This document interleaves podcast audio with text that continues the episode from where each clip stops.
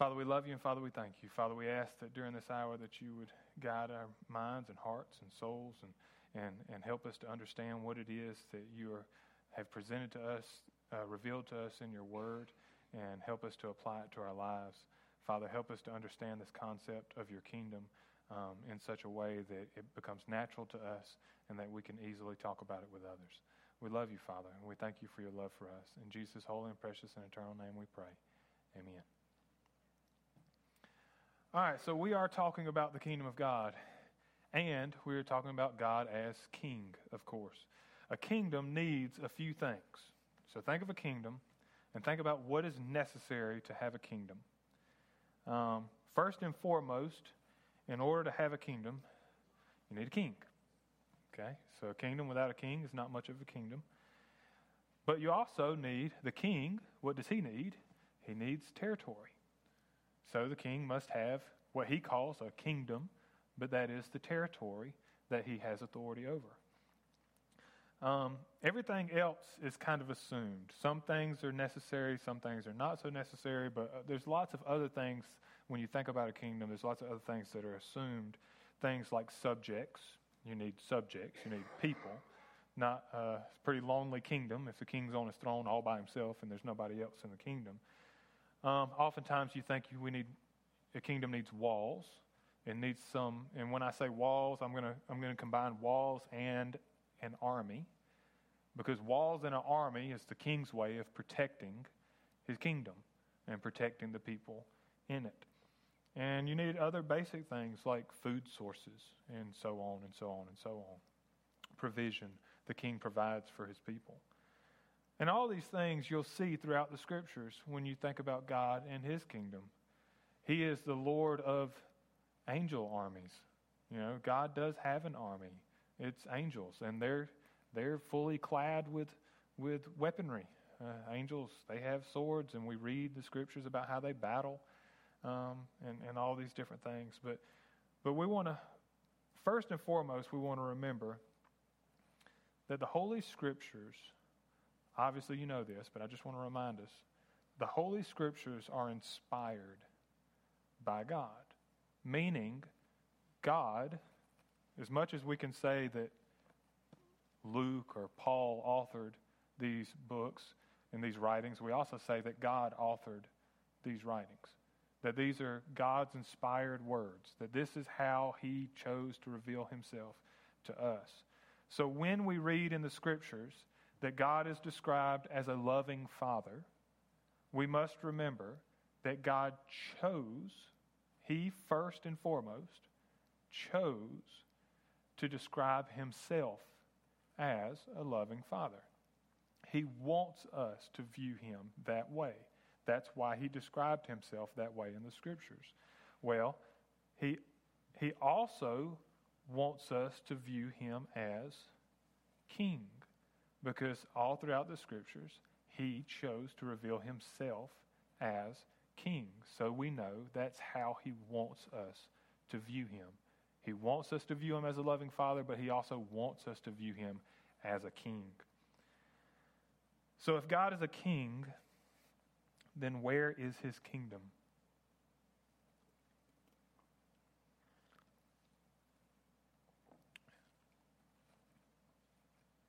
And the simple answer is everywhere.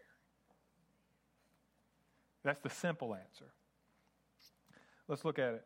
Genesis 1 1. In the beginning, God created the heavens and the earth.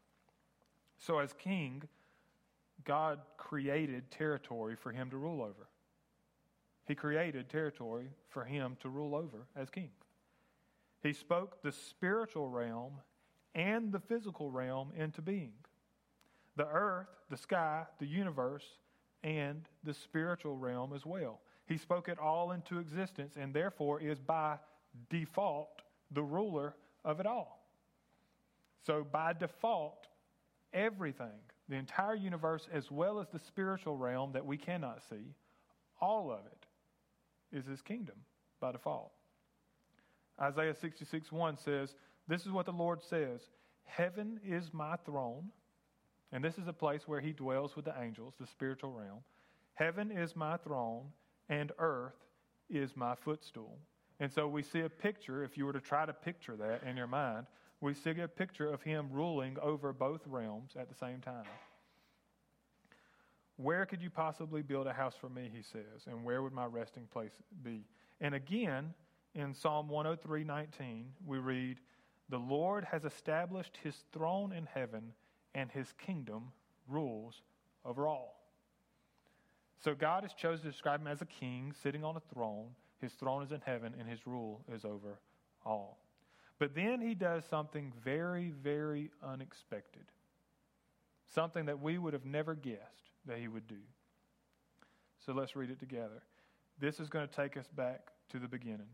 Genesis 1 26 through 31 says this Then God said, Let us make man in our image, according to our likeness. They will rule the fish of the sea, the birds of the sky, the livestock, the whole earth, and the creatures that crawl on the earth. So God created man in his own image. He created him in the image of God. He created them male and female. God blessed them, and God said to them, Be fruitful, multiply, fill the earth, and subdue it. Rule the fish of the sea, the birds of the sky, and every creature that crawls on the earth. God also said, Look, I have given you every seed bearing plant on the surface of the entire earth, and every tree whose fruit contains seed. This will be food for you. For all the wildlife of the earth, for every bird of the sky, and for every creature that crawls on the earth, everything having the breath of life in it, I have given every green plant for food, and it was so. God saw all that he had made, and it was very good indeed. Evening came, and then morning, the sixth day. Did you catch what he did? If not, oh, I'll come back to it, but let's keep going. Skipping to verses 8 and 9 of the next chapter, we read this The Lord God planted a garden in Eden in the east, and there he placed the man he had formed. The Lord God caused to grow out of the ground every tree pleasing in appearance and good for food, including the tree of life in the middle of the garden, as well as the tree of the knowledge of good and evil. And then skipping down to verse 15. The Lord God took the man and placed him in the Garden of Eden to work it and watch over it. And the Lord God commanded the man, You are free to eat from any tree of the garden, but you must not eat from the tree of the knowledge of good and evil, for on the day you eat from it, you will certainly die. Then the Lord God said, It is not good for the man to be alone. I will make a helper corresponding to him. The Lord God formed out of the ground every wild animal and every bird of the sky and brought each to the man to see what he would call it. And whatever the man called a living creature, that was its name. The man gave names to all the livestock, to the birds of the sky, and to every wild animal, but for the man no helper was found corresponding to him.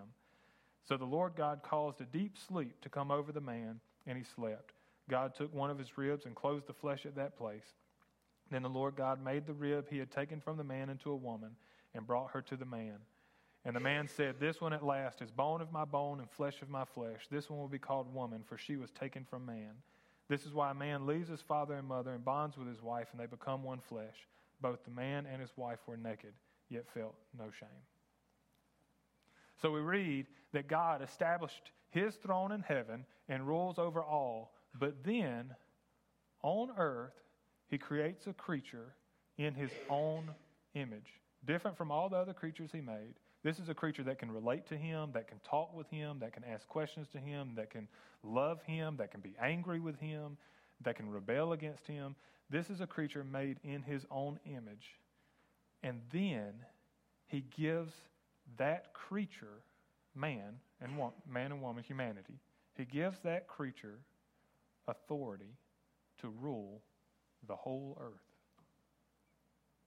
That's his kingdom, and he is king and has the right and the competence to rule the whole earth. But then he chooses to give that authority to man to rule the whole earth. Um, let's read it again, J- just the one verse. Genesis 1:26. Then God said, "Let us make man in our image according to our likeness."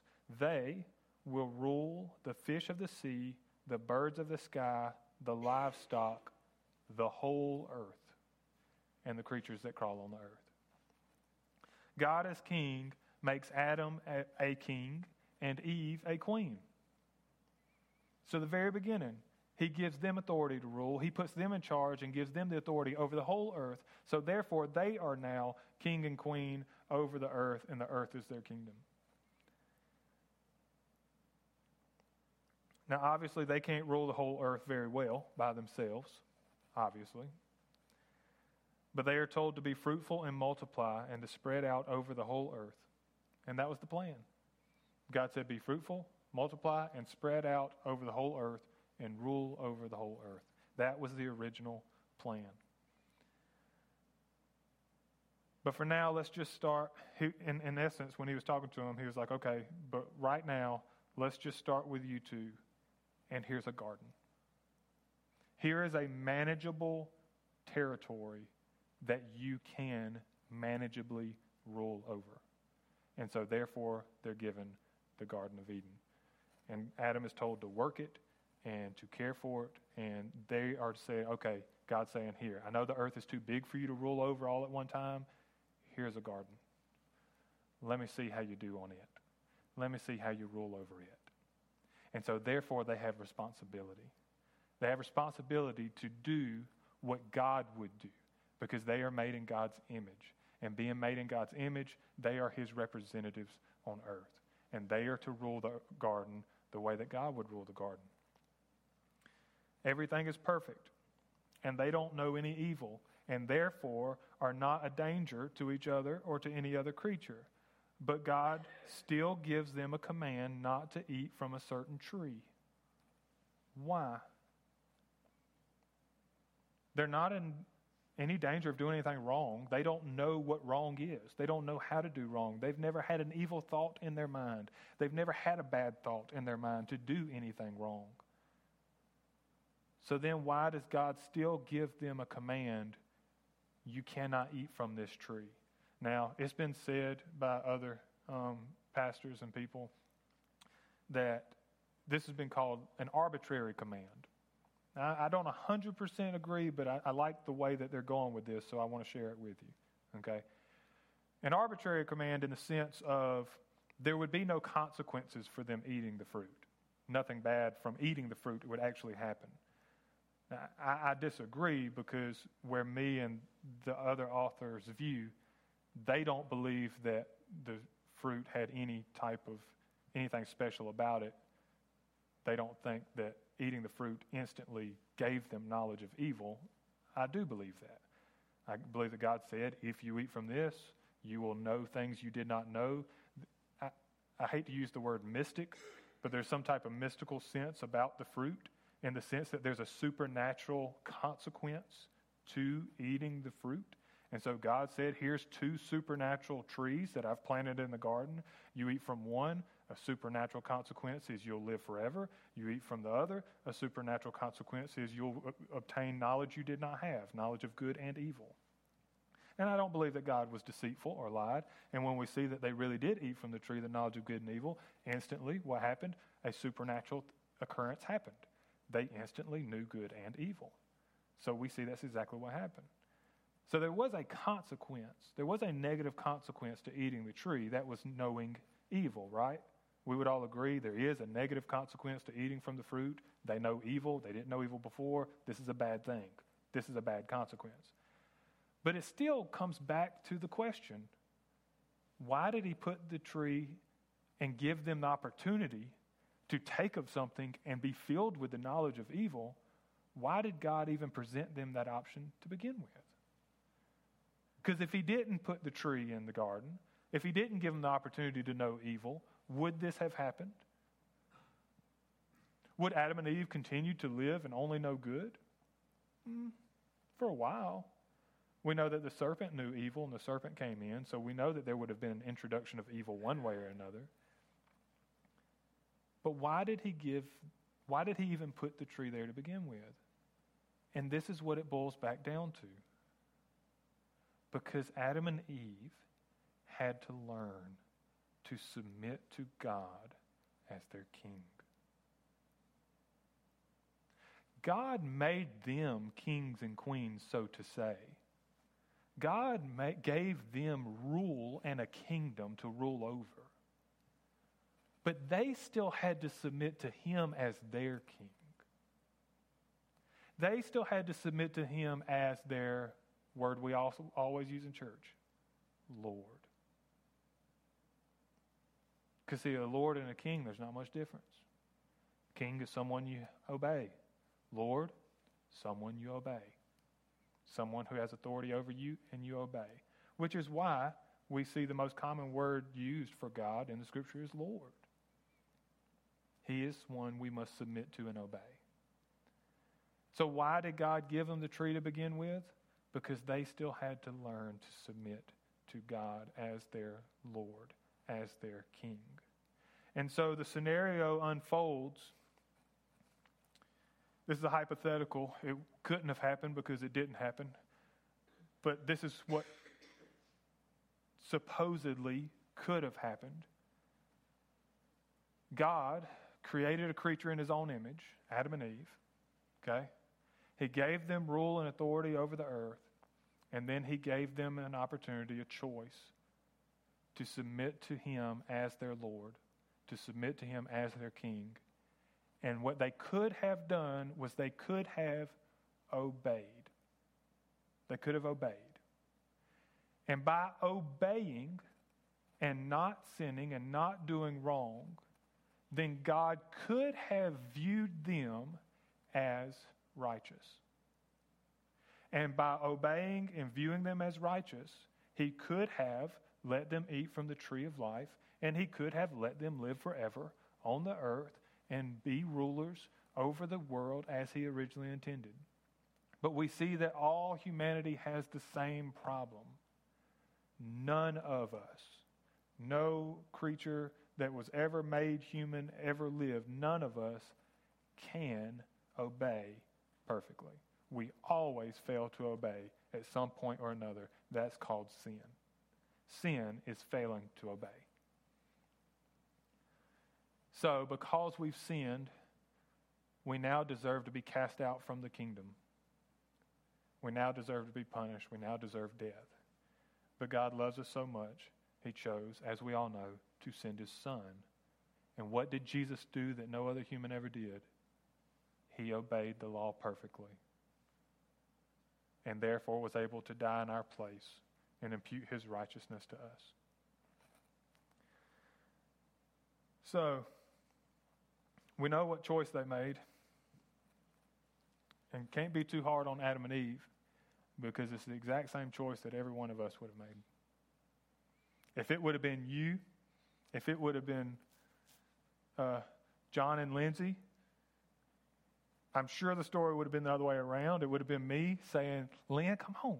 It looks so good. You know, it would have been the man who gave the fruit to the woman. but still, we would have ate the fruit. And so would you, and so would everybody you know. And if it wouldn't have been that, we would have done something else. But all of us would have disobeyed. So it puts the perspective. I was going to read the entire chapter of Genesis 3, but we'll just skip it. I'll just summarize real quick. Genesis 3 1 Now the serpent was the most cunning of all the wild animals that the Lord God had made. He said to the woman, Did God really say you can't eat from the tree in the garden? So we see the picture of the serpent coming into the garden and the serpent trying to convince Adam and Eve to disobey God. So, as soon as the serpent tried to convince Adam and Eve to disobey God, what should have happened? Adam and Eve, who had authority over the garden given to them by God, should have cast the serpent out of the garden. They should have told the serpent, You're not welcome here. This is our territory, kingdom, whatever you say, given to us to steward by God because all of it ultimately belongs to Him. He gave us authority to rule over this place. And what you are doing is treason. Therefore, you must leave. And then God could have come down and stepped on his head and crushed the serpent's head then. He could have. But we know, we know what happened. God promised, one day I'll crush the serpent's head, one day, through the sacrifice of my own son. I'll pay the price you cannot pay.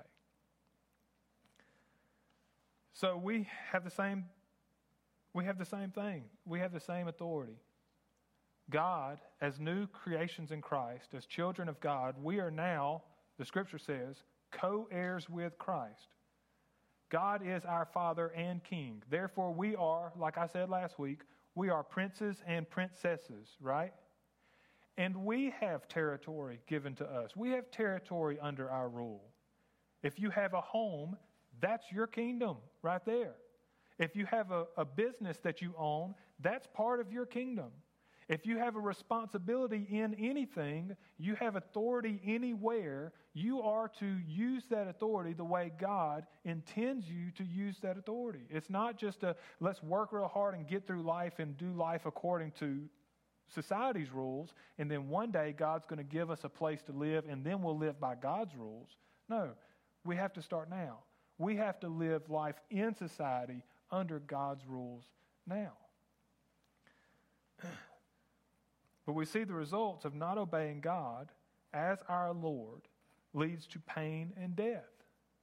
And so that st- sets the stage for the rest of the scriptures, where Jesus will ultimately come as the second Adam or the last Adam and live perfectly a perfectly obedient life and then die in our place, accepting the punishment for our sin and imputing his righteousness to you and me. But just because Jesus obeyed God perfectly, and this is what I want people to get, because this is something that I've seen a lot in American society today. Just because Jesus obeyed God perfectly when we could not does not mean that we don't have to, or we no longer have to obey God for the rest of our lives. And that's how oftentimes people will treat their sin, especially in, in our society today. That God knows I can't be perfect. God knows I can't. And I'm saying that as your pastor. I'm up here saying that literally. Like, God knows I can't be perfect. That's why He had to come and be perfect for me. That's why He had to come and obey perfectly for me. And I know that I'm saved. You ready? Y'all need to hear this because if you don't hear this, then the rest of my sermon, you're going to think I'm a heretic or whatever. I know that I am saved by faith alone. Okay? Faith in Jesus Christ. That's what I'm saved by. But I can't go from there saying, I'm saved by faith and I can't be perfect. That's why Jesus had to be perfect. I can't go from there and then say, step over here and say, therefore, I don't have to try. Or then to say, therefore, I don't have to try to obey God for the rest of my life. No big deal. I'm not saved by obedience. Therefore, no big deal. That's what we do. And you know why that's what we do? Because we want to. We do that because we don't want to give up certain sins. We don't want to change. We don't want to always do the right thing. We don't all want to always be, we'll be put in situations where we know that if we do what God wants us to do, it's going to cost us, right? I mean, there may very well be people in here that you know that at your work, if you do the right thing, it could cost you your job. And you know what? Mm, I'm not saved by obedience. I'm saved by faith. Therefore, I'm going to let this one slide. But see, we can't do that. We can't live that way. Peter and the apostles were told not to preach in the name of Jesus by the Jewish religious authorities. They were told by the Sanhedrin, do not speak and preach in this name anymore. And this is what they said. Peter and the apostles replied, We must obey God rather than people. They did not reply, obedience is not that big a deal. Right? They knew in the New Testament, even though they knew they were saved by faith, they were not saved by obedience, they knew obedience is required. It's not optional, It's not, it's not something that we can try to attain. It is required of me. And every time I don't obey, what must I do? Ask God to forgive me, right? But it is required, it's not optional. Peter says that those who are saved and have the Holy Spirit, which, by the way, only those who are saved have the Holy Spirit. You don't have the Holy Spirit if you're not saved. And you're not saved. If you Testament covenant, when you're saved, you receive the Holy Spirit. Peter says that those who are saved and have the Holy Spirit are those who obey God as their Lord. He doesn't separate the two concepts. He says this We are witnesses of these things, and so is the Holy Spirit, whom God has given to those who obey him. And so he doesn't separate the two concepts. It's not, he's not trying to teach that you can be saved by your obedience, but he is saying these two concepts should never, ever be separated. That those who are saved obey. Plain and simple. That God gives the Holy Spirit to those who obey him. And then John said, This is what love for God is to keep his commands, to obey him. So, John, the apostle who wrote his entire gospel of all you got to do is believe, and I don't even think he used the word repent anywhere in his entire gospel. He, the same apostle, said, By the way, I think a lot of people may have misunderstood me. When I said you must love God, this is what love for God is. Love for God is to obey Him. He said you can't separate those. It'd be the same thing as saying, I love my wife, but I'm not going to treat her good. I'm not going to do right by her. I'm not going to do good to her. And that's what obedience and disobedience to God is not treating Him right, not doing right by Him. Because every time you sin, that sin, that disobedience of God, that is what Jesus had to come and die for. That's what cost him his son's life. That's what cost him having to leave his throne, come to earth, and die for us, is disobedience, sin. And then Jesus, he tied the two concepts together. And he says you shouldn't separate the two concepts. He tied them together. He said this Jesus said, If you don't obey him, then you should not call him Lord. That's what he said. Right here. Luke 6 46. He said, Why do you call me Lord, Lord, and don't do the things I say? Jesus said, If you're not going to obey me, if you're not going to submit to me as your king, because that's what Jesus is, our king. He said, if you're not going to obey your king, if you're not going to submit to me as your king, why do you call me Lord? Makes no sense. Why? Because the word Lord, as everybody used to always know, and we should still know today, the word Lord means one you obey. It's one who has authority over you, tells you what to do, and you must obey. That's what Lord is. So Jesus said, Why do you even call me Lord if you don't obey me? It doesn't make any sense. He goes on to say in Matthew 7 21, Not everyone who says to me, Lord, Lord, will enter the kingdom of heaven. But who? Who will enter the kingdom of heaven? But only the one who does the will of my Father in heaven. In other words, he says, Not everyone who calls me Lord submits to me as their Lord. Only those who submit to me as their Lord am I their Lord. I am the Lord of those who submit to me as their Lord. That's what he says. Not everyone who says to me, Lord, Lord, will enter the kingdom of heaven, but only the one who actually does the will of my Father. Only the one who actually submits to me as Lord. Only the one who actually obeys me. But if you are willing to submit to him as your Lord, if you are, if you say to yourself, which I'm confident with every person I've talked to in this room is the case, if you are, like we all have, we are willing to submit to God as our Lord. We are willing to obey Him. We are willing to say, Yes, I will obey you. I will do what you want me to do. I love you. I submit to you as my king. I want you to be my king. If you are willing to do that, then when you confess Him as Lord and you actually mean it, then you will be saved.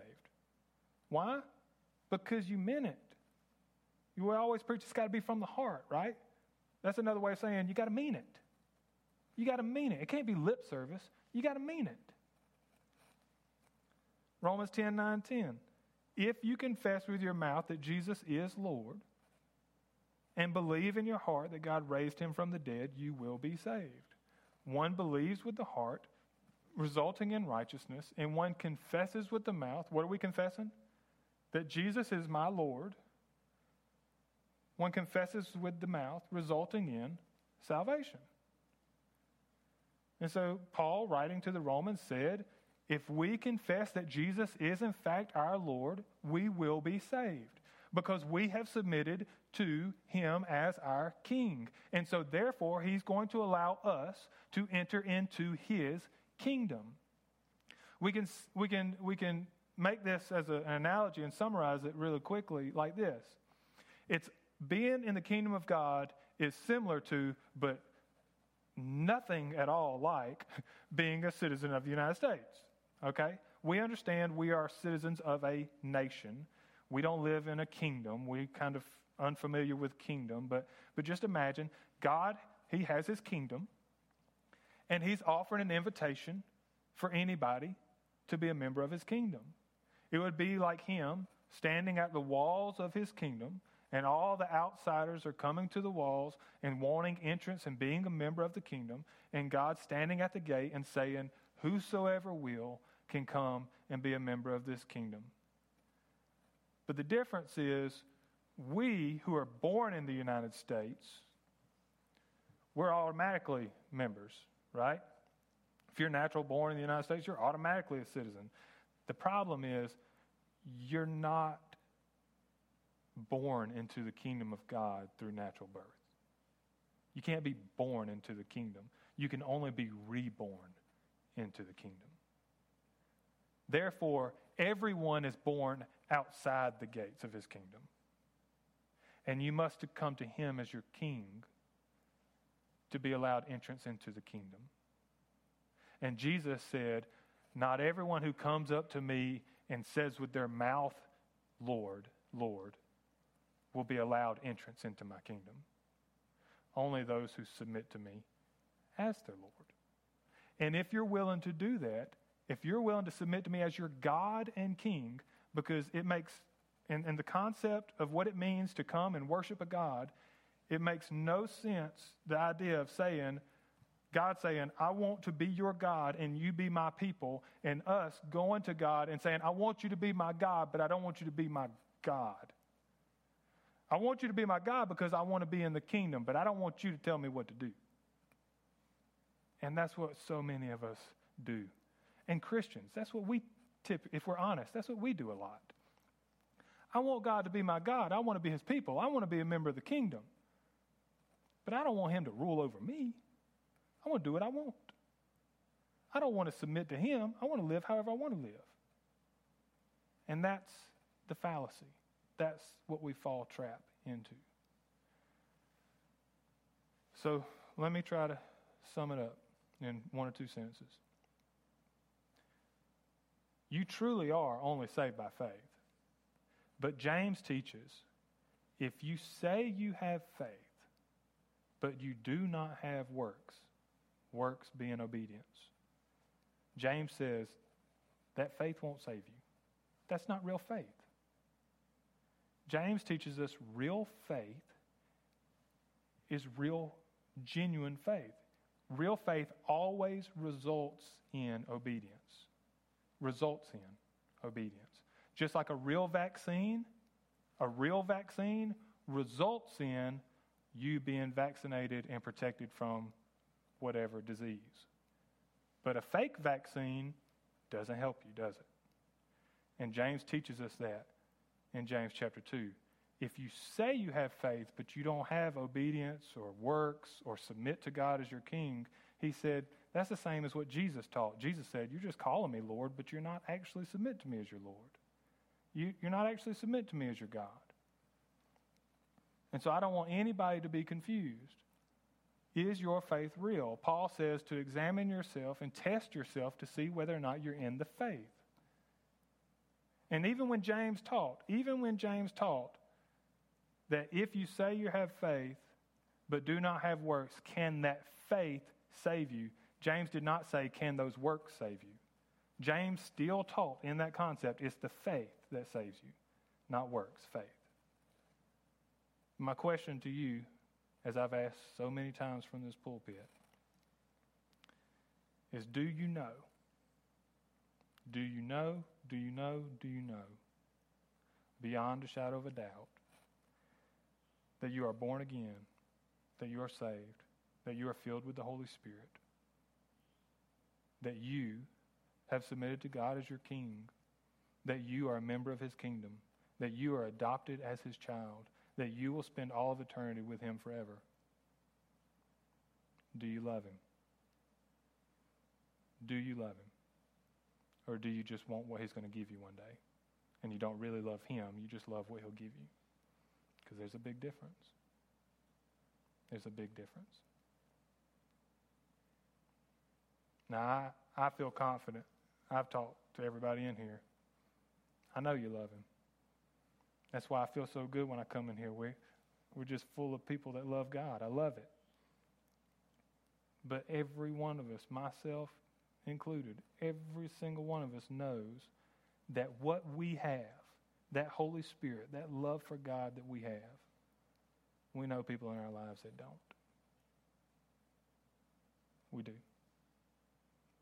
And so it's up to us to share this message that God is king of all the universe, that he has a perfect kingdom in store for us, and that he wants us to be members of his kingdom if we would just submit to ourselves as him, submit ourselves to him as our king or lord, whichever word you want to choose.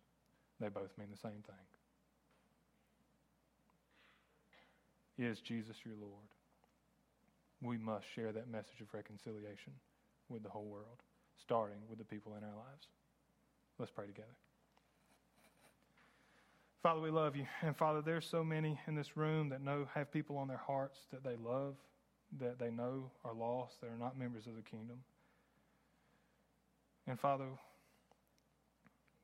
many of us have had conver- have these conversations with them, and we haven't seen the positive results we want. But Father, I ask you to give us give us endurance, give us courage, give us love to never give up, never stop praying because it is you through the Holy Spirit who actually works in people's hearts, who actually convicts us of our sins, and who actually regenerates us and makes us into new creations. It's all you, it's all your work. You do it through the gospel message that you've asked us to share. So, Father, help us do that. Help us to honor you and worship you and serve you as our King. But, Father, also to draw close to you and hold you tight as our loving Heavenly Father because you, you said you want us to view you as both. Help us do that. And help us talk about this kingdom with all those in our lives. We love you, Father. We thank you for your love for us. In Jesus' holy and precious and eternal name we pray. Amen.